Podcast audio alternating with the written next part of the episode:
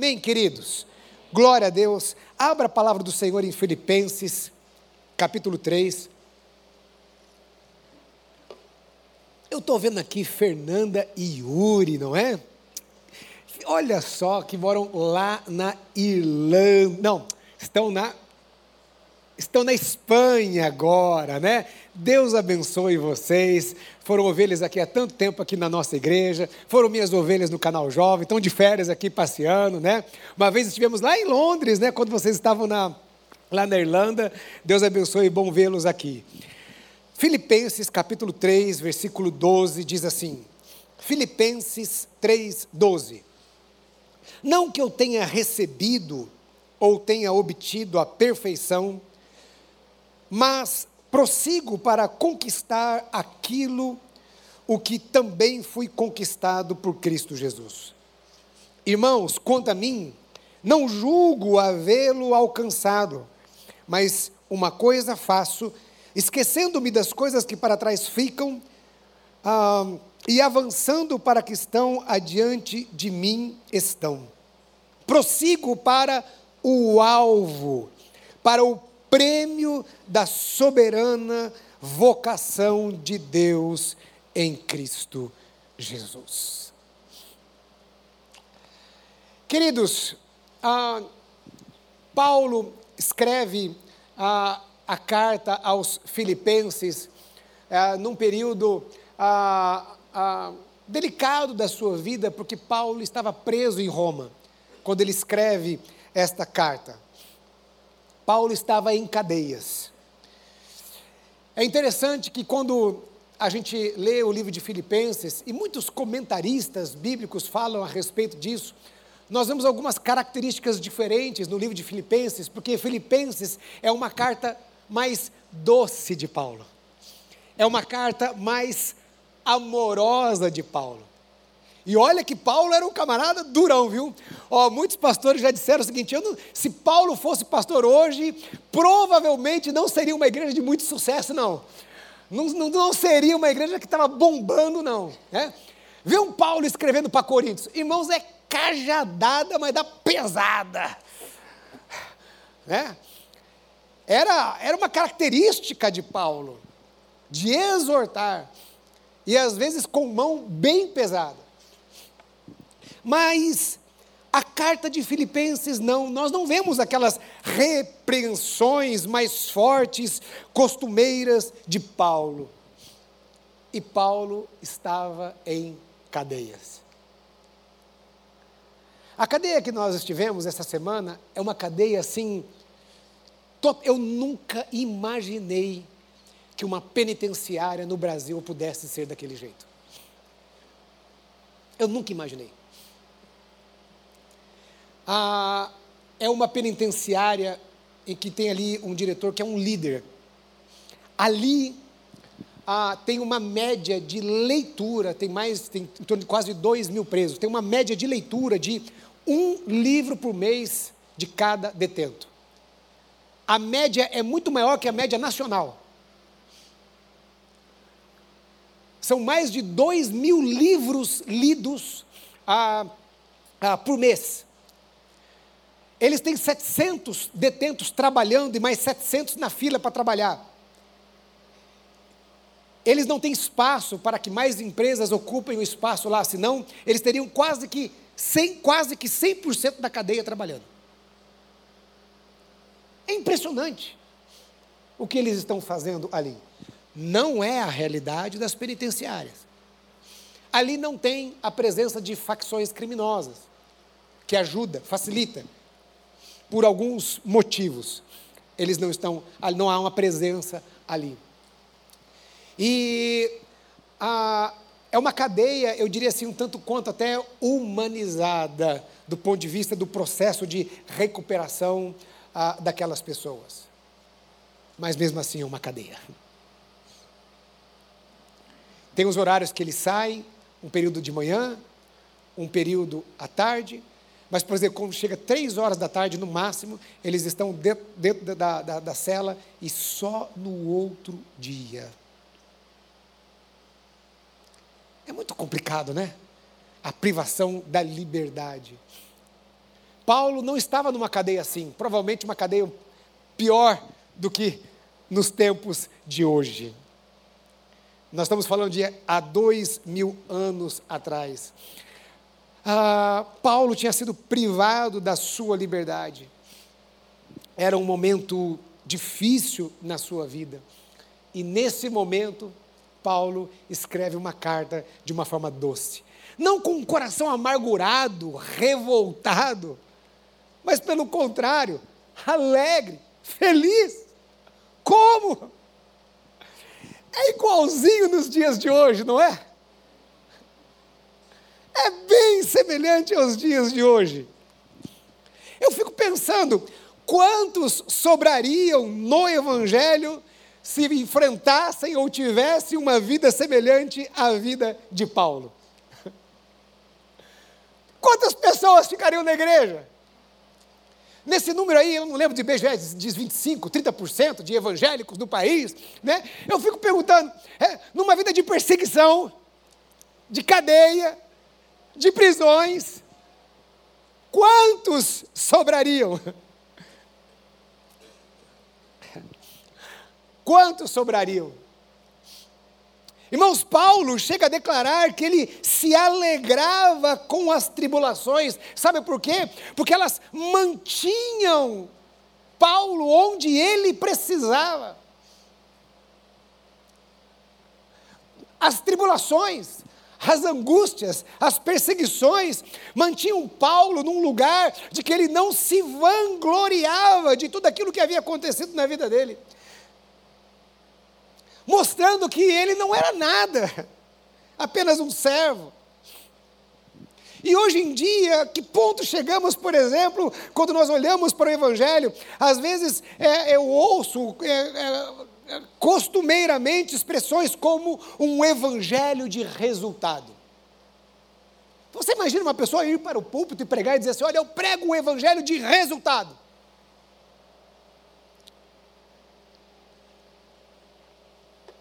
porque você vai dar certo, porque você vai prosperar ou qualquer outra coisa assim, enfim.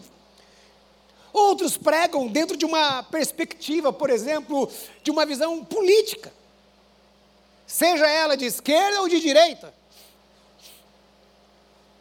Então a pessoa tem uma cosmovisão política, então ele vai, ele realiza uma interpretação bíblica de acordo com aquela cosmovisão política.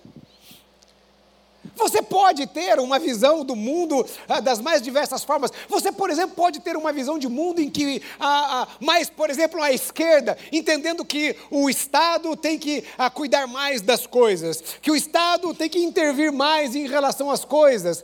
É, você pode até pensar em mais, por exemplo, a justiça social ou qualquer outra coisa. Ou você pode ter uma visão mais de direita, por exemplo, dizendo: ah, é, é o livre mercado que é importante, é necessário menos Estado, é menos. É necessário menos a, a, a presença do Estado. Mas você não pode interpretar as Escrituras passando por um filtro desta visão. Porque a Bíblia é a Bíblia, a Bíblia é a palavra de Deus. Quando a Bíblia chegou até nós é porque Deus queria transmitir uma mensagem. Essa mensagem ela não pode passar por nenhum filtro por nenhum filtro de nenhuma cosmovisão, porque existe uma intenção de Deus a passar, ao passar uma mensagem. E talvez você fale assim, mas pastor, como que eu vou identificar aquilo que é o verdadeiro evangelho? É simples, não é difícil. O verdadeiro evangelho é cristocêntrico. Ponto. A maioria dos evangelhos que são pregados, que ah, ah, não são evangelhos puros, eu poderia dizer assim, eles são muito antropocêntricos, o homem muito no centro. Toda mensagem que você ouvir, em que o homem está muito no centro, em que as coisas da terra aqui têm muito valor em detrimento das coisas celestiais, já desconfio. O evangelho ele é cristocêntrico. E era por isso que Paulo poderia estar em cadeias e dizer assim: Eu me alegro nas minhas cadeias. Neste texto, Paulo coloca algumas coisas no capítulo 3. E no texto nós percebemos uma seguinte dinâmica. Paulo fala a respeito de uma corrida, um alvo. Quando Paulo fala a respeito de, de, deste alvo, Paulo estava falando a respeito ah, da corrida ah, ah, que havia já naquela época em Atenas e durante e na, na, na Grécia. Então Paulo estava se referindo assim, ele diz assim, olha, eu ele traz a seguinte dinâmica: eu deixo algo para trás, eu sigo o caminho e eu prossigo para o alvo. Ele faz uma comparação da vida cristã com uma corrida. Ele compara a nossa vida a uma corrida, a uma jornada a ser cumprida. E quando eu li o texto, a primeira coisa que me veio ao coração, eu fiquei pensando, mas o que, que Paulo deixou para trás? O que, que Paulo precisava deixar para trás. O que será? O que Paulo deixou para trás? O que ficou para trás na vida de Paulo? Então eu fui ler um pouquinho e buscar entender algumas coisas e eu tive um entendimento de que três coisas poderiam estar relacionadas às coisas que Paulo ah, ah, estava deixando para trás. A primeira delas, ela é muito clara no texto de Filipenses capítulo 3. As honras e os privilégios que não vinham de Cristo na vida de Paulo. Irmãos, Paulo, ele era judeu, circuncidado da tribo de Benjamim. Paulo falava aramaico dentro da sua própria casa. Ele era herdeiro da tradição do farisaísmo, provavelmente de seu pai. Ele diz: Eu sou herdeiro da tradução, da tradição do farisaísmo. Paulo era um estrito observador da lei. Ele se coloca como o mais avançado no judaísmo que os seus contemporâneos. Olha só. Paulo estudou aos pés de Gamaliel, um dos maiores doutores da lei na época. Paulo ele nasce em Tarsis, uma cidade dominada pela cultura grega e uma cidade de muito comércio, e, e depois ele vai, então, provavelmente para Jerusalém, por volta da sua adolescência, onde ele é educado e, e, e, e doutrinado ali em toda a Torá, em todas as questões do judaísmo. Do ponto de vista religioso, Paulo ele estava no topo. Um mestre. Ele estava no topo. Como eu disse, ele nasceu na região de, de Tarso, é, região onde hoje é a Turquia, e ele cresceu em meio à cultura grega, em um lugar de educação e comércio. Então ele conhecia a cultura, além da questão religiosa, além da sua, a, do seu grande conhecimento na lei, ele era um homem culto. Paulo era culto. A cidade de Tarso era um lugar considerado completo, porque havia conhecimento e amplo comércio. Sabemos que Paulo era um privilegiado, tanto pela religião, tanto pela cultura, como pelas condições financeiras. Nos escritos de Paulo, percebe-se que ele era de uma família rica e respeitada. Além de tudo isso, ele era cidadão romano. Talvez você fale assim, ah, isso era uma coisa simples extremamente difícil. Dois terços do, das pessoas que moravam em Roma eram escravos, não eram cidadãos romanos. Dois terços da população.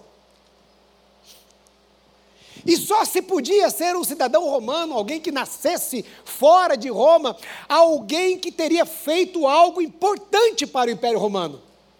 Então, provavelmente, Paulo, que tinha cidadania por, por herança de seu pai, provavelmente o seu pai teria feito algo de muito importante para o Império romano. Ser cidadão romano era para a aristocracia e as classes mais altas.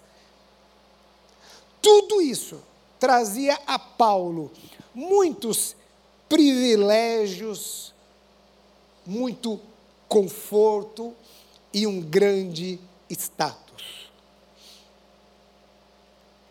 Você consegue imaginar? E Paulo, quando ele olha para isso, ele diz assim: Isso para mim não é nada em relação ao conhecimento de Cristo. Veja, no capítulo 3, versículo 7, veja a declaração de Paulo. Mas o que para mim era lucro, isso considerei perda por causa de Cristo. Sim, deveras tudo como perda, por causa da sublimidade do conhecimento de Cristo Jesus, meu Senhor, por amor do qual perdi todas as coisas e as considero como refúgio para ganhar a Cristo. E se achando nele, não, tem, não tendo justiça própria, que procede da lei, senão que é mediante a fé em Cristo, a justiça que procede de Deus, baseada na fé. Para o conhecer e o poder da sua ressurreição e a comunhão dos seus sofrimentos, conformando-me com ele à sua morte. Queridos, no texto que eu li, ele diz refúgio, mas Paulo, em outras, refúgio é, a, a, a, significa esterco. Então Paulo estava dizendo assim: toda a minha honra, todo o meu privilégio, tudo que eu tinha, seja dentro da religião, seja dentro do conhecimento, seja dentro das posses, seja dentro do status, tudo que eu tinha, tudo que eu conquistei humanamente, tudo isso veio da carne e isso não tem nada em comparação ao conhecimento de Cristo. Então, Paulo está dizendo assim: o fato de eu ter conhecido a Cristo, o fato de eu ter sido regenerado, o fato de eu conhecer a verdade, o fato de hoje eu ser um, um, um, um filho de Deus, o fato de eu conhecer a Cristo Nada nesta terra se compara ao conhecimento de Cristo. Nada. Era isso que ele estava dizendo. Paulo estava dizendo assim: eu deixo tudo para trás, eu deixo toda essa, toda essa posição, eu deixo todo o status, eu deixo todo o privilégio, eu estou deixando tudo para trás para correr aqui a, a vida cristã, para correr o percurso que Deus tem para a minha vida. Eu pergunto a você: teremos coragem de tal atitude hoje?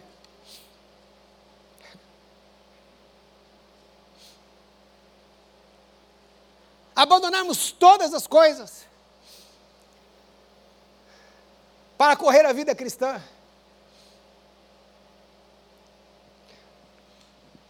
Para conhecer a Cristo.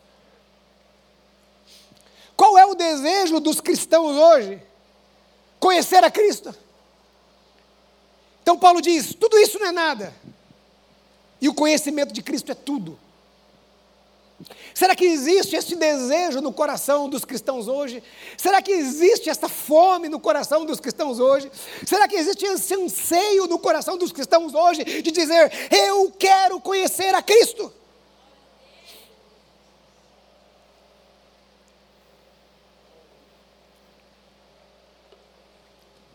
Será que hoje, no coração dos cristãos, os cristãos têm assim: o que é mais importante, o que é mais precioso, é o conhecer a Cristo?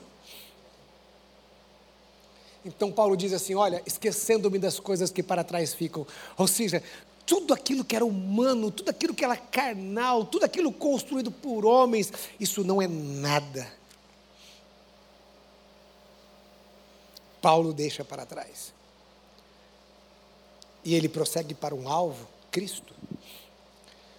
Uma outra coisa que eu pensei que também poderia ser algo que Paulo tenha deixado para trás. Quando olhamos para a vida de Paulo, é fácil perceber uma ligação de Paulo com a lei e a sua vida religiosa antes de encontrar a Cristo. Paulo era um seguidor da lei tão à risca que ele se torna um perseguidor de Cristo e os cristãos.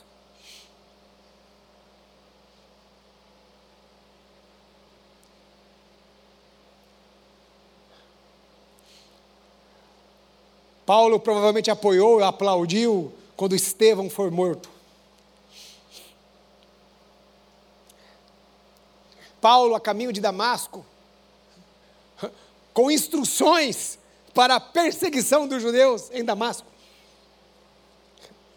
Olha só, Paulo estava a caminho de Damasco, com instruções para perseguir os judeus em Damasco. Ali ele é encontrado por Cristo. E Jesus fala assim: Você me persegue, Paulo. Você imagina, estava sobre Paulo sangue cristão, sangue inocente, cadeias de cristãos. Isso estava sob as mãos de Paulo.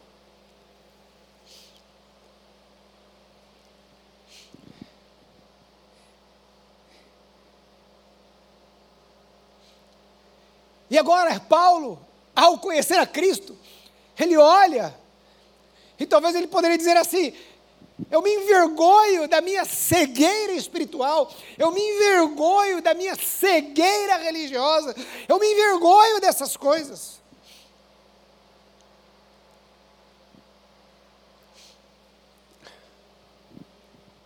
Eu me envergonho de ser um, um perseguidor de cristãos. Eu conheci a Cristo. Eu conheci o verdadeiro amor. Eu fui alcançado pela graça de Deus. E talvez Paulo, em muitos momentos da sua vida, ele precisava orar e se apropriar da graça de Deus. E entender que a graça de Deus estava sobre a sua vida, porque senão ele não, ele não poderia prosseguir.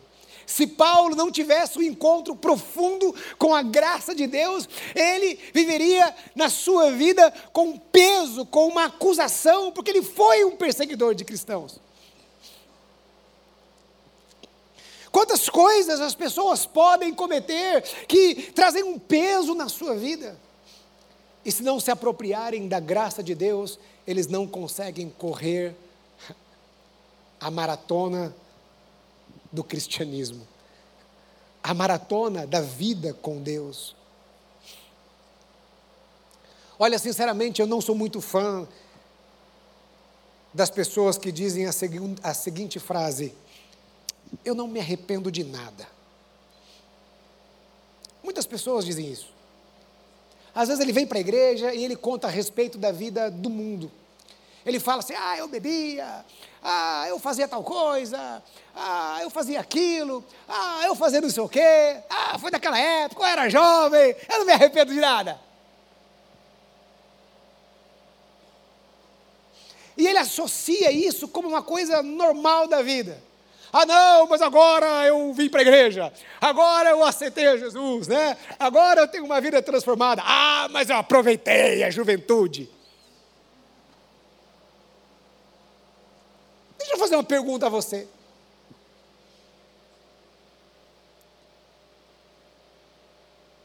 Esse pensamento é fruto de um coração regenerado, de uma mente transformada. Ou uma mente transformada olha para aquilo e diz assim: Meu Deus, eu preciso esquecer isso.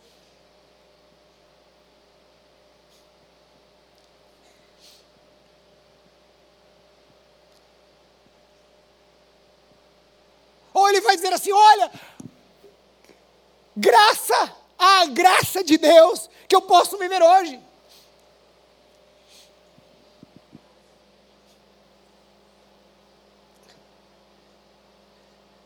Então, sim, Nós olhamos para trás e sim, temos muitas coisas nas quais nós nos arrependemos. Toda e qualquer coisa que tenha ferido o coração de Deus.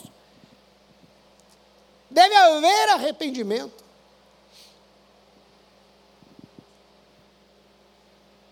Paulo olhava para o seu passado ele via cegueira religiosa, ele via cegueira no qual ele vivia, e ele dizia assim: Olha, eu, eu, eu, eu deixo essas coisas para trás. Porque se Paulo não deixasse isso para trás, ele não conseguiria ir em frente. Por fim, eu entendo que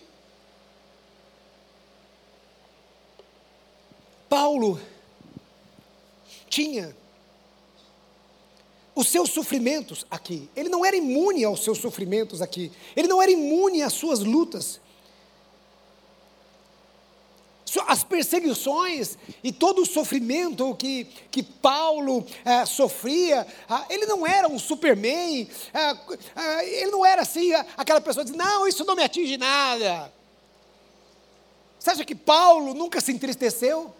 Você acha que Paulo nunca teve um coração abatido? Você acha que Paulo, em nenhum momento, ele nunca é, veio pensamentos em seu coração? Quem sabe pensamentos de desistir, quem sabe, eu não sei quais os pensamentos, mas com certeza Paulo, em muitos momentos da sua vida, talvez ele, possa, ele possa ter dito assim: Senhor, ah, como eu preciso de Ti. Assim como ele disse uma vez: A tua graça me basta. Eu preciso da tua graça. Não existe Superman. Paulo tinha sofrimentos. Paulo tinha angústias, assim como nós temos angústias e sofrimentos. Mas Paulo decide deixar tudo para trás tudo aquilo que não contribuía para que Paulo seguisse para o alvo. Cristo, ele decidiu deixar para trás tudo que não lhe trazia crescimento espiritual, tudo que não lhe ajudava na expansão do reino de Deus. Paulo decide deixar para trás e Paulo decide seguir em frente, seguir em frente. Porque quem corre uma corrida não olha para trás. Veja a comparação que Paulo faz é de uma corrida. E olha que coisa interessante. Eu, eu dei uma pesquisadinha se a, o olhar em uma corrida, corrida mesmo, tinha alguma coisa a ver. E vocês acreditam que eu encontrei estudos, vários estudos, falando a respeito disso? E eu separei aqui o resumo de um, bem pequenininho, que diz assim: Para onde você olha quando corre? Você já parou para prestar atenção para onde você olha quando você está correndo? Algumas pessoas correm olhando para o chão, outras correm conversando, olhando para frente e para o lado. Outras correm com um olhar perdido, pensando em performance e redução de riscos de lesão na corrida, esse ponto focal do olhar realmente tem influência? Tem lugar certo para olharmos quando corre? A resposta é sim. Para entender melhor, é preciso ir mais fundo. O nosso sistema nervoso controla ações e tarefas voltadas para um objetivo. Olha, não é, é, é, é ciência. O nosso olhar está diretamente ligado a um objetivo de nossas ações. Então, o nosso olhar está ligado a um objetivo das nossas ações. Nosso sistema nervoso desenvolveu uma série de reações corporais relacionadas com o olhar. Uma delas é a posição do nosso corpo, o que muda de acordo com a direção para onde olhamos. Por exemplo, o corpo tende a estender quando olhamos para cima, flexionar quando olhamos para baixo e se alinhar quando olhamos para frente.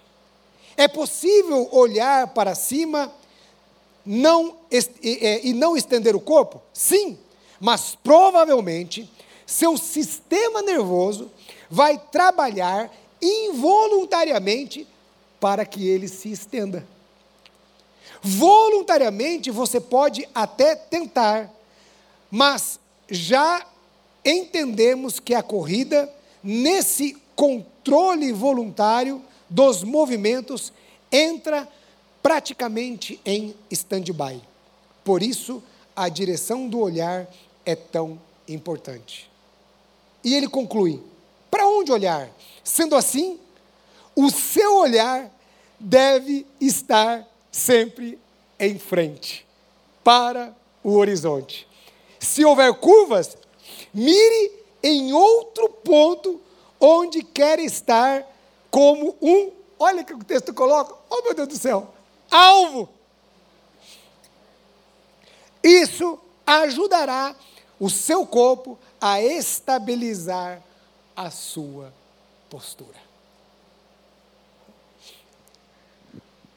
Numa corrida normal, ele está dizendo que é importante ter um alvo, se fixar um alvo. E Paulo está dizendo que na nossa jornada, na nossa corrida cristã, é necessário termos um alvo. E o nosso alvo não são as coisas dessa terra. O nosso alvo não é simplesmente o seu trabalho. O nosso alvo não é apenas o sucesso que nós temos aqui, mas o verdadeiro sucesso e o verdadeiro alvo que temos que ter é Cristo. E se e se tivermos este alvo, nós não teremos lesões. nós poderemos passar por muitas dificuldades, nós poderemos nos cansar, poderá ser difícil, talvez vai ter que ter muito empenho, mas não vai ter lesão, irmão. Você vai estar cuidado, porque está com Cristo, porque o seu alvo é o correto, o seu alvo é o certo, há uma direção.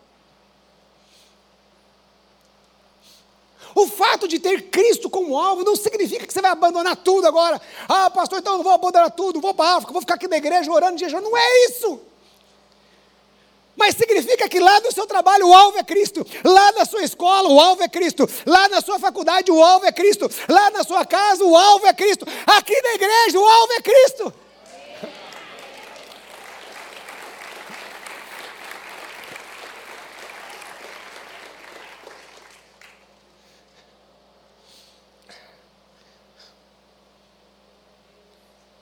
Então Paulo diz: esquecendo-me das coisas que para trás, todas elas.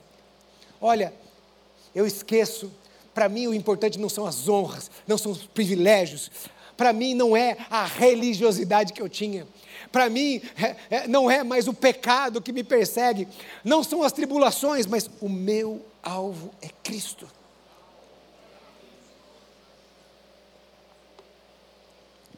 E eu vou caminhar bem rápido aqui.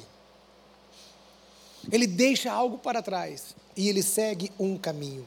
Paulo mostra que existe uma trajetória, um caminho que precisa ser percorrido nessa corrida. Para prosseguir para esse alvo, ele precisa do próprio Cristo.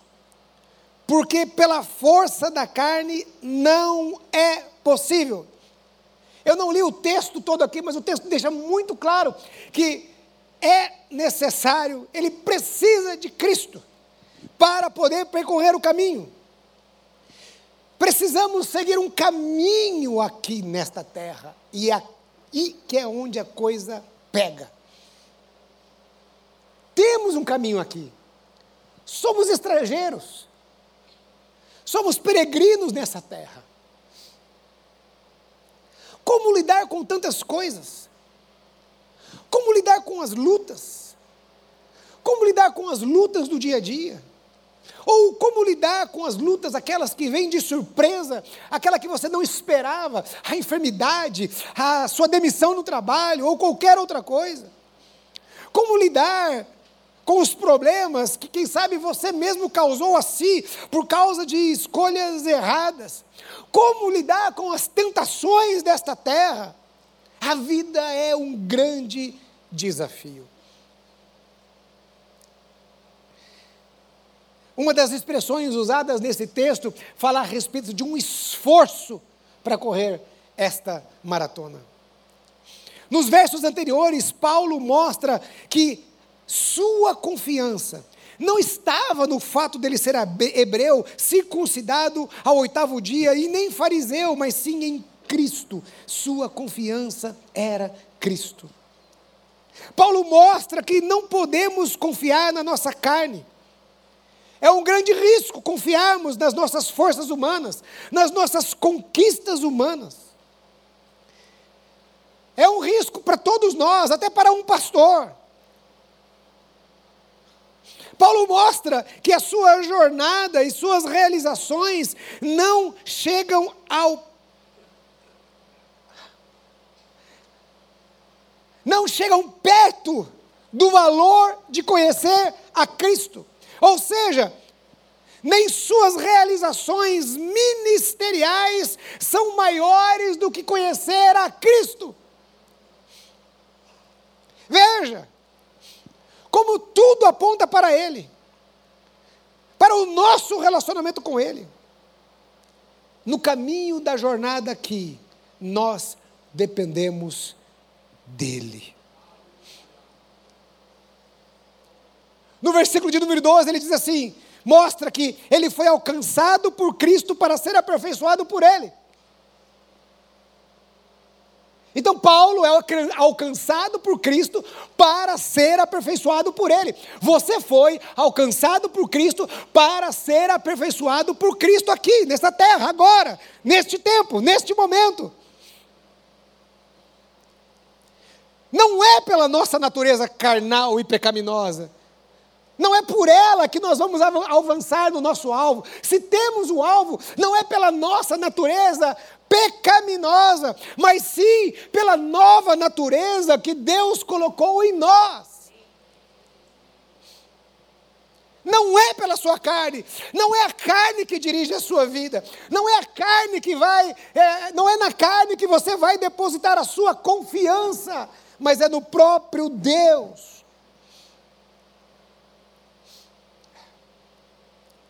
Na caminhada aqui, ele dependia de Deus. Ele passou por muito perrengue. E não foi chique, não, viu? Não foi perrengue chique.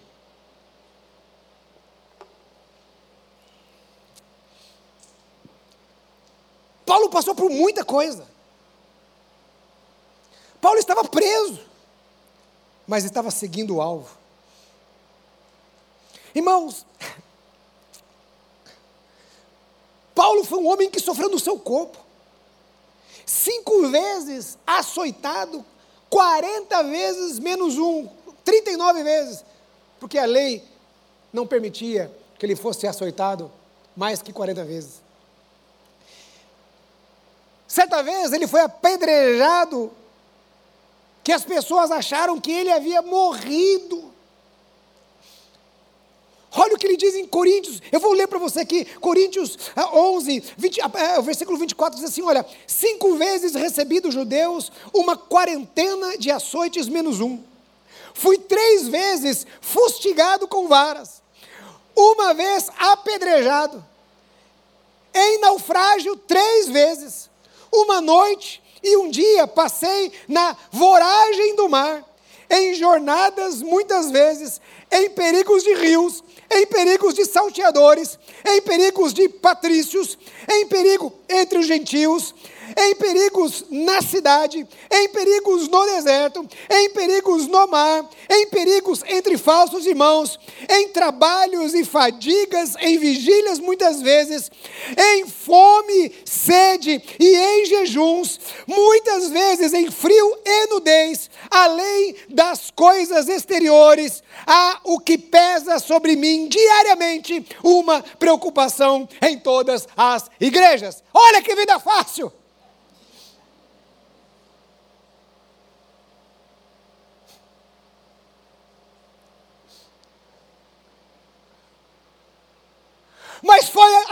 Vida deste homem que o Evangelho foi conhecido entre os, entre os gentios.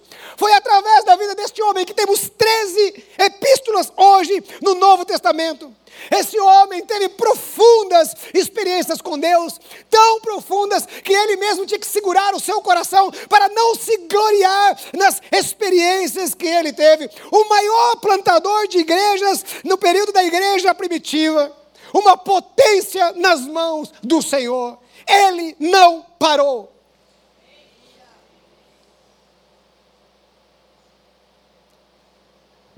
Não foram as cadeias, as tribulações, ah, não foi nada.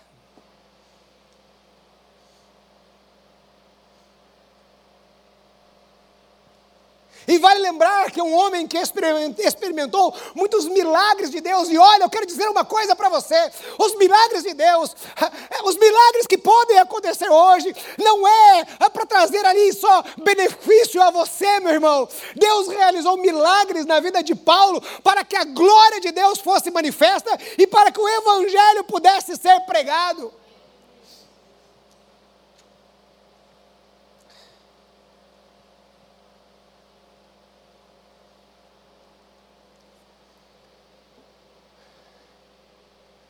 Milagre tem propósito. Propósito do milagre propósito da, dessas manifestações de Deus é para que o nome do Senhor seja conhecido. Não é apenas para você ser próspero, não é apenas para você ter saúde aqui nessa terra, não é apenas das coisas dessa terra. Irmãos, nós precisamos tirar os nossos olhos de tudo aqui, aquilo que é terreno e precisamos fixar os nossos olhos em Cristo. Precisamos fixar os nossos olhos naquilo que é dos céus, naquilo que é eterno. Esta geração tem os seus olhos postos nessa terra. E não tem nada no céu, e é por isso que esta geração está perdida. É por isso que hoje adolescentes tiram a sua vida. Porque não são bonitos como os outros, dentro de um padrão estético, porque não são ricos como o amigo, porque não tem o que o outro tem.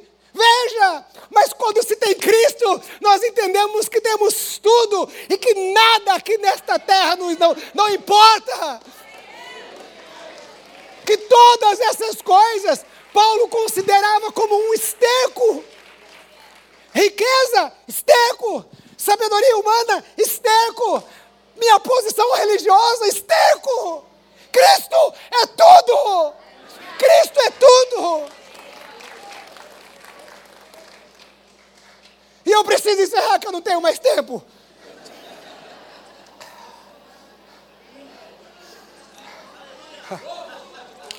E ele diz: Cristo é o alvo.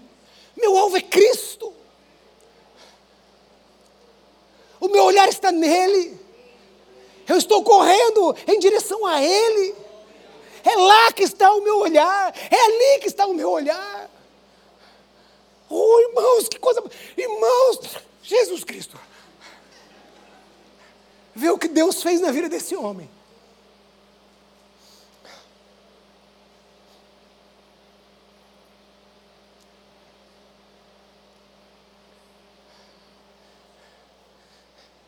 Que coisa. Como alguém pode olhar e dizer assim: para mim, viver é Cristo. E o morrer é lucro. Como alguém pode dizer isso?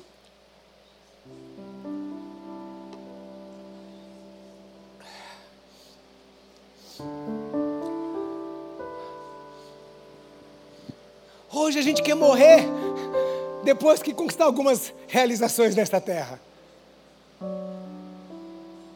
Não há dolo nisso, não há pecado nisso desde que isso não seja o seu alvo.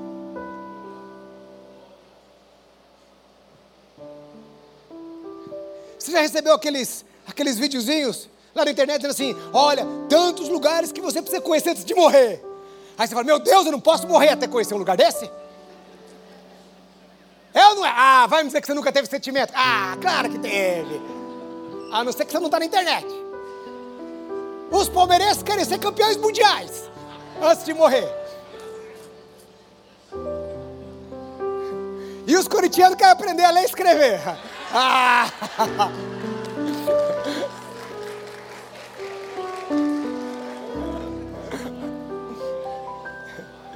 São Paulino já ganhou tudo, irmãos.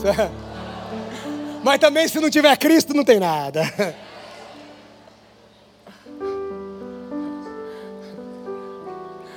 Paulo dizia, Paulo olhava para essas coisas assim, oh, como que alguém em cadeias, cadeias ele escrevia algo mais doce. Porque o seu alvo era Cristo. Não são as coisas dessa terra que podem te parar. Não são as coisas dessa terra que podem te dar valor o nosso valor não está aqui. Agora eu vou encerrar mesmo, eu prometo. A Bíblia diz: onde estiver o teu tesouro, ali estará o teu coração. Tesouro que nós damos valor. Sexta-feira, alguns que me acompanham lá no, no Instagram viram, sexta-feira eu levei a Rafa para jantar fora. A Rafa tem cinco anos. Eu fiz isso com a Manu um dia antes da sua formatura, eu peço para a Cris arrumar, pedi para a Cris arrumar a Rafa. Eu saí de casa, fiquei um tempinho fora de casa, para ela ter a sensação de, sabe, estou esperando a pessoa que vai me buscar para jantar fora. Ela se arrumou, se maquiou. Eu comprei chocolate, comprei rosas. E eu cheguei em casa com rosas e com chocolate. E nós saímos para jantar, só eu e ela. Eu já tinha passado antes no restaurante e deixado um, um presente, um, um colar. Como eu fiz com a Manuela. E aí o garçom, na hora da sobremesa, trouxe a sobremesa com colar junto. Ela olhou o pacote de presente. Ela tem cinco anos. O que, que ela dá valor?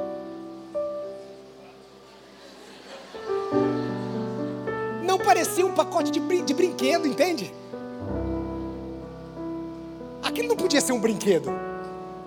O que, que ela fez? Jogou de lado e queria sobremesa. O que, que era mais valioso? O colar. Mas o que, que ela valorizou? Na infantilidade dela, posso dizer? O sorvete.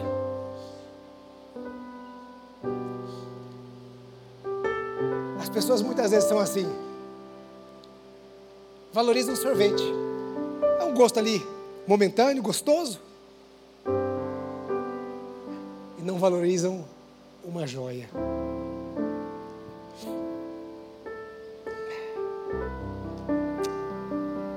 Nesse final de ano, que possamos olhar e dizer assim: Senhor, no ano de 2024, não, não 2024 não, hoje mesmo, a partir de hoje. Senhor, que a minha vida, que ela seja assim, mudada de direção, para que eu olhe para o alvo que é Cristo. Fique em pé onde você está, feche os teus olhos. Feche os teus olhos.